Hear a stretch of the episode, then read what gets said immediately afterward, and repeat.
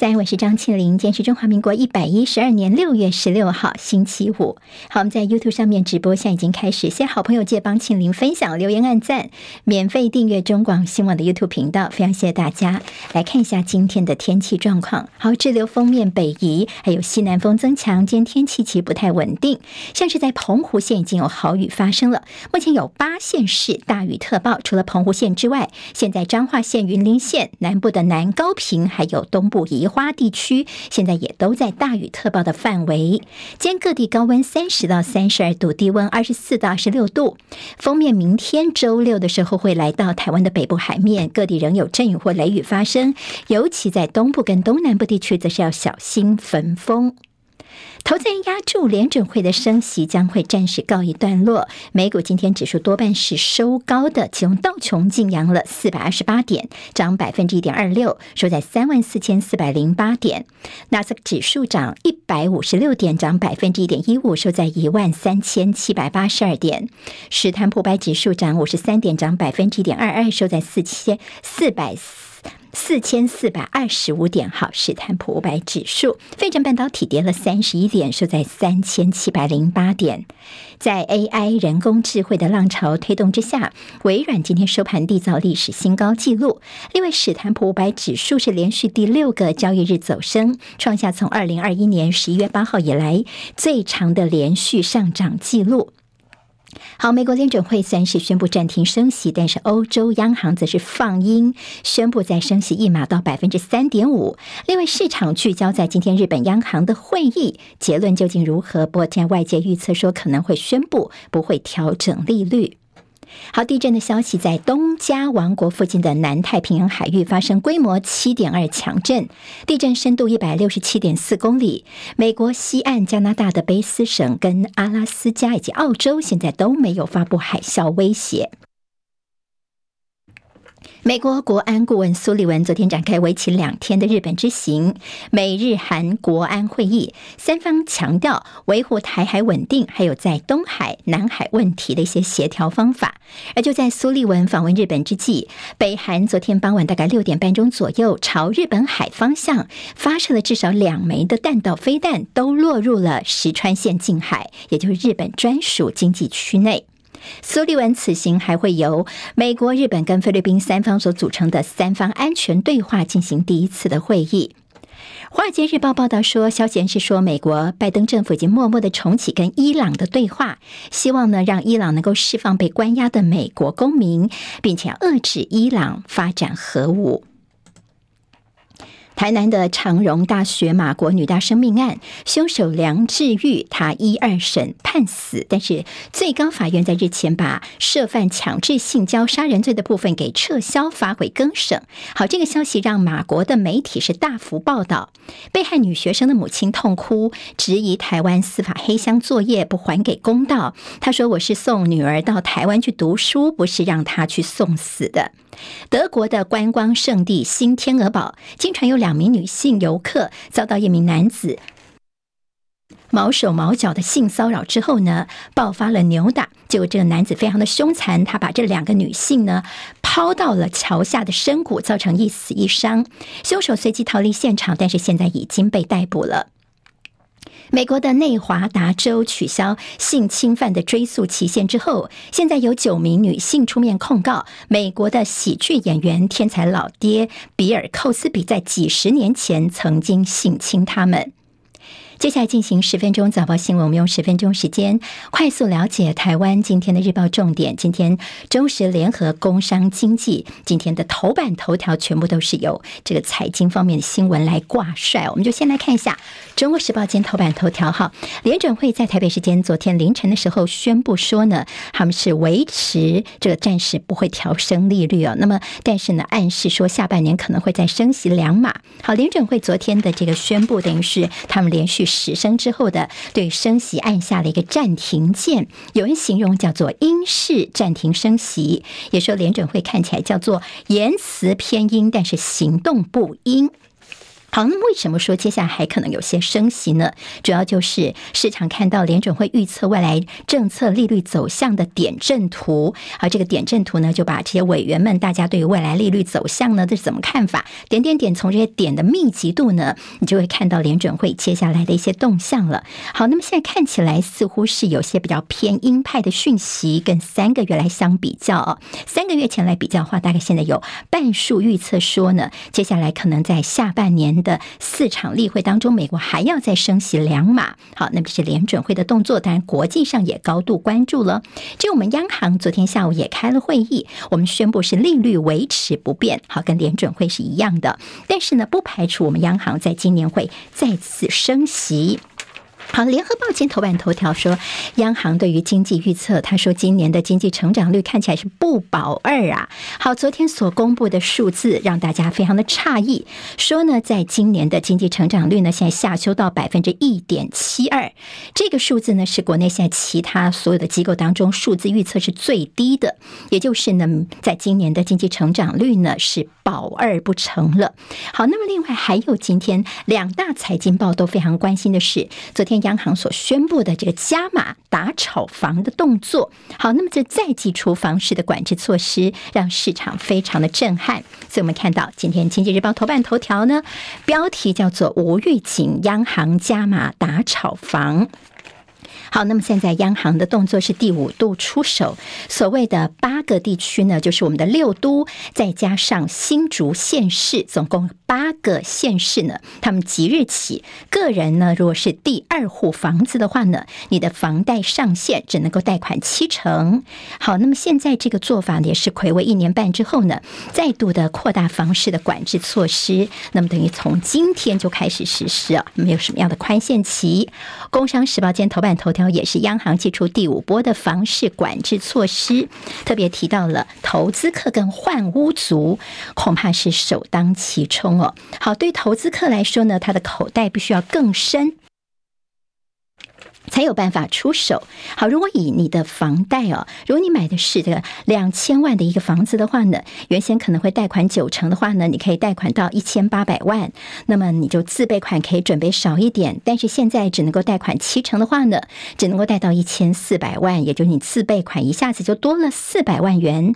对投资客来说呢，就直接打在他们的头上了。但其实也不是对投资客有影响而已，因为也打到了自住客。现在担心的。是恐怕会爆发交屋纠纷，而包括了已经签约购买的还没有交屋的第二户的这个换屋族，好，包括了预售屋、中古屋所衍生的一些履约纠纷哦。好，本来在这个签约的时候呢，您以为说你可以贷款到八成、九成，就现在全部都只能够贷款到七成了。你原来的房子还住着，也还没卖掉，这就是你第二栋房子了。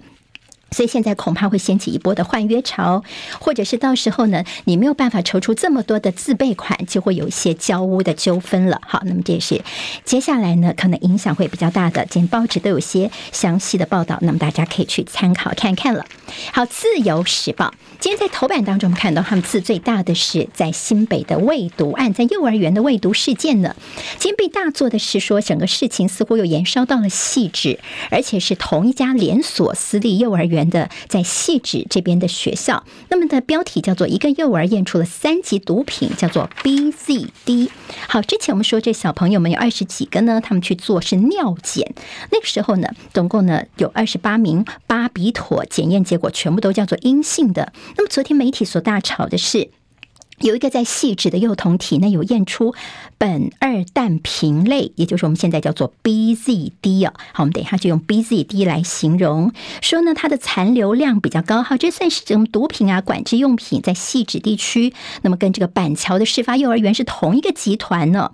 那么现在就说，哎，这现在的家长们是人心惶惶啊。那么 BZD 呢，其实就是常用的安眠镇静药物。嗯，现在这个小朋友的体内所验出来的大概就。是二十几左右，那么其实它的阀值是两百哦，两百耐克，那么才叫做阳性，所以这个小朋友也算是阴性，但是呢有被验出来，那么让家长都是很紧张的。所以《自由时报》今天就说：“哎呀，你看家长人心惶惶啊，这个禁药未童恐怕不是个案，这是重大的校安危机。”好，那么其实呢，现在到底为什么会小朋友的体内有验出这样的一个问题呢？好，那么我们刚刚提到说，这都是尿检的一个结果。那么甚至有些包括绿营的一些名嘴啦、政论节目，还有一些这毒物专家哦，都说应该零检出才可以哦，这二十几我们也不能够接受。虽然说你的罚值是两百，好。那么现在有毒物专家在呃，这专家在中国时报里面所引用的是说，现在呢最重要的就是要送质谱仪。好，我们刚刚说前面的这些数字是尿检。那么如果说就像我们新冠肺炎，我们要做基因定序来确定病毒株一样，那么其实毒物方面呢，就有一个叫做质谱仪进行它的身份鉴定。所以现在到底是不是呃有这样的一个残留的问题呢？就是用质谱仪，从今天卫福部就会去送了哈。那么看看说到底是不是真的有问题啊？那么当然这中间有很多些政治上的一些炒作。那么侯办呢，因为看到侯友谊这个事情被深陷在其中，那么他就说呢，你绿营现在好像是自办医生在这频频发言，那有医生身份像赖清德啊，像柯文哲啊，那你们就来看看这个数值到底是怎么样来做解读的，而不是。拼命的这样子所谓的带风向，好像有一个问题，就是我们幼儿园的老师还有一些教保员真的被猎巫到，非常的心伤哦，好，他们很心寒，而甚至最近出现了转职潮了，好好的照顾小朋友，但是呢，却被影射说可能有一些喂小朋友不当的药物啊，甚至毒品的一个情况，所以现在很多人想要转职了，幼教体系恐怕会彻底崩盘了。好，那么一个是这个问题，另外一个就是老师们说，那我不帮你喂药了。如果你的小朋友呢，送来我们幼儿园的话呢，那很抱歉，你就自己来喂。中午的时候呢，家长自己跑来喂药。那么或者是说呢，小朋友如果是要吃药、感冒什么的话呢，那你就不要送来幼儿园哦，自己呢请假在家里面照顾。好，那么我们的幼儿体系现在呢，心里面呢有很多的一些声音啊。好，国家机器的带风向摧毁了亲师之间的信任，因为政治操作的关系，所以提升了家长的恐慌指数。好，检验指数明明呢算是阴性，但是呢，民进党是建烈欣喜，当作新案件。昨天在细致这个案件，在拼命的宣传呢。那么家长呢发文之后，我们就说：“哎呀，你看，这又是第二个案子啊，喂药案的二点零等等。”很多的家长很恐慌，赶快提前把小孩子给接回去哈。好，你政治人物呢，现在要坐收红利，但是增加了社会的恐慌，亲师之间的信任感也因此被摧毁了。好，今天我们看到在中国时报有大作，昨天台湾民意基金会他们所做的民调，好，那么特别注意到是民众党最近的崛起，他们的这个支持度呢其实是提升了。好，现在呢叫做萨卡多三党鼎立，在台湾出现了第一次了。好，民进党呢百分之二十四点六，民众党第二百分之二十二点二，国民党掉到第三了百分之二十点四，这也不是他第一次在政党支持度掉到第三。民众党最近的崛起，蓝绿则是重。错了百分之六的支持度，各流失了三百万的选票。好，三党现在都是在百分之二十几的支持度，所以这叫做三党鼎立。第一次在台湾看到柯志恩呢，他是国民党的智库，他说，其实以国民党的内参民调来说，侯友谊呢还是第二啊。那么现在是继续的往前走。那么，政治王金平他要出手挺侯友谊，他找了现任跟卸任的立委，这些蓝营的立委，在七月五号要成立后援会，名字叫做后友谊呃立委后援会。好，那么今天在自由时报做的比较大的是在国民党的所谓的换侯的风向嘛。好，那么这个消息当然在中国时报没看到，那么在联合报是小小的一块哦。那么自由时报今天在内页稍微比较大块一点哦。那么主要是因为呢，国民党立委参选罗志强。他跟着资深媒体人王浅秋呢，他们昨天下午说呢，今天要开个记者会，叫做“政党轮替大联盟”的记者会哦。那么就说呢，现在诉求是要政党轮替，那么就是希望侯友谊来证实自己是最能够政党轮替的人，或柯文哲也可以来证实。那么最后我们就挺这样的人。本来今天早上有个记者会，昨天下午先说了，但是大概有媒体人形容说，这叫做国民党内的七小时政变哦。昨天晚上的时候呢，罗志强他们宣布说，今天的记者会先取消。主要是因为他们在宣布说这样的政党轮替大联盟之后呢，媒体就下了他们就不支持侯友谊呀，跳船呐、开第一枪等等这样的一些标题，理念被带歪了。所以呢，现在接下来他们会有一些其他的比较渐进式的做法。好，那么现在是不是？当然，外界解读说，呃，这些小鸡们呢，他们也感受到选情的压力，不排除也要支持柯文哲来参选总统。如果柯文哲还是能够领先侯友谊的话，那么昨天呢，这个记者会取消也有。说呢，有人说啊，这罗志强你自己在博自己的个人声量啦。那么比如说，是国民党内给了一些什么样的压力啊？那么党内人士也说，现在最强母鸡侯友宜呢，呃，可能也受到一些压力，会不会换侯带风向呢？这是现在大家关心的了。但侯友宜昨天他有一支影片，他公布了竞选影片第一支，刚好是警察节，所以呢，他这影片的诉求叫做“打死不退”，也刚好可以做一些呼应哦。好，那么昨天在《中国时报》有报道说，这朱立伦。and 跟侯友谊的幕僚为了到底这韩国瑜跟郭台铭谁去整合爆发口角这个事情，昨天他们跳出来说没这回事哦，但不要在里面呃乱讲话，什么什么电影情节没这回事。但是在侯友谊来说，他的声势比较低，在蓝营的整合的确是有些困难的。好，在这个性骚扰 Me Too 部分，赖清德说希望建立性别友善的环境。Thank you 哥陈柏维呢遭爆，他曾经约志工说去上 motel，或者说你要不要当我的代理孕母这样的一个说法，昨天。他道歉，他说好了，那我这样子的确不适合当候选人，也视为是二零二四，他应该不会参选。好，这个消息我觉得蛮关注的。今天中时联合都有大作，增文水库集水区的水面上面要种电。好，那么这些电路板在我们的水库上面，会不会对水质造成影响呢？当然，这个专家提出质疑。黄伟哲说啊，我也不知道。好，台南的光电问题，现在动脑筋动到了增文水库了。十分钟早报新闻，我是庆玲。下礼拜我们空中再。太会了。今天台湾各日报最重要的新闻都在这里喽，赶快赶快订阅，给我们五星评价，给庆林最最实质的鼓励吧，谢谢大家哦。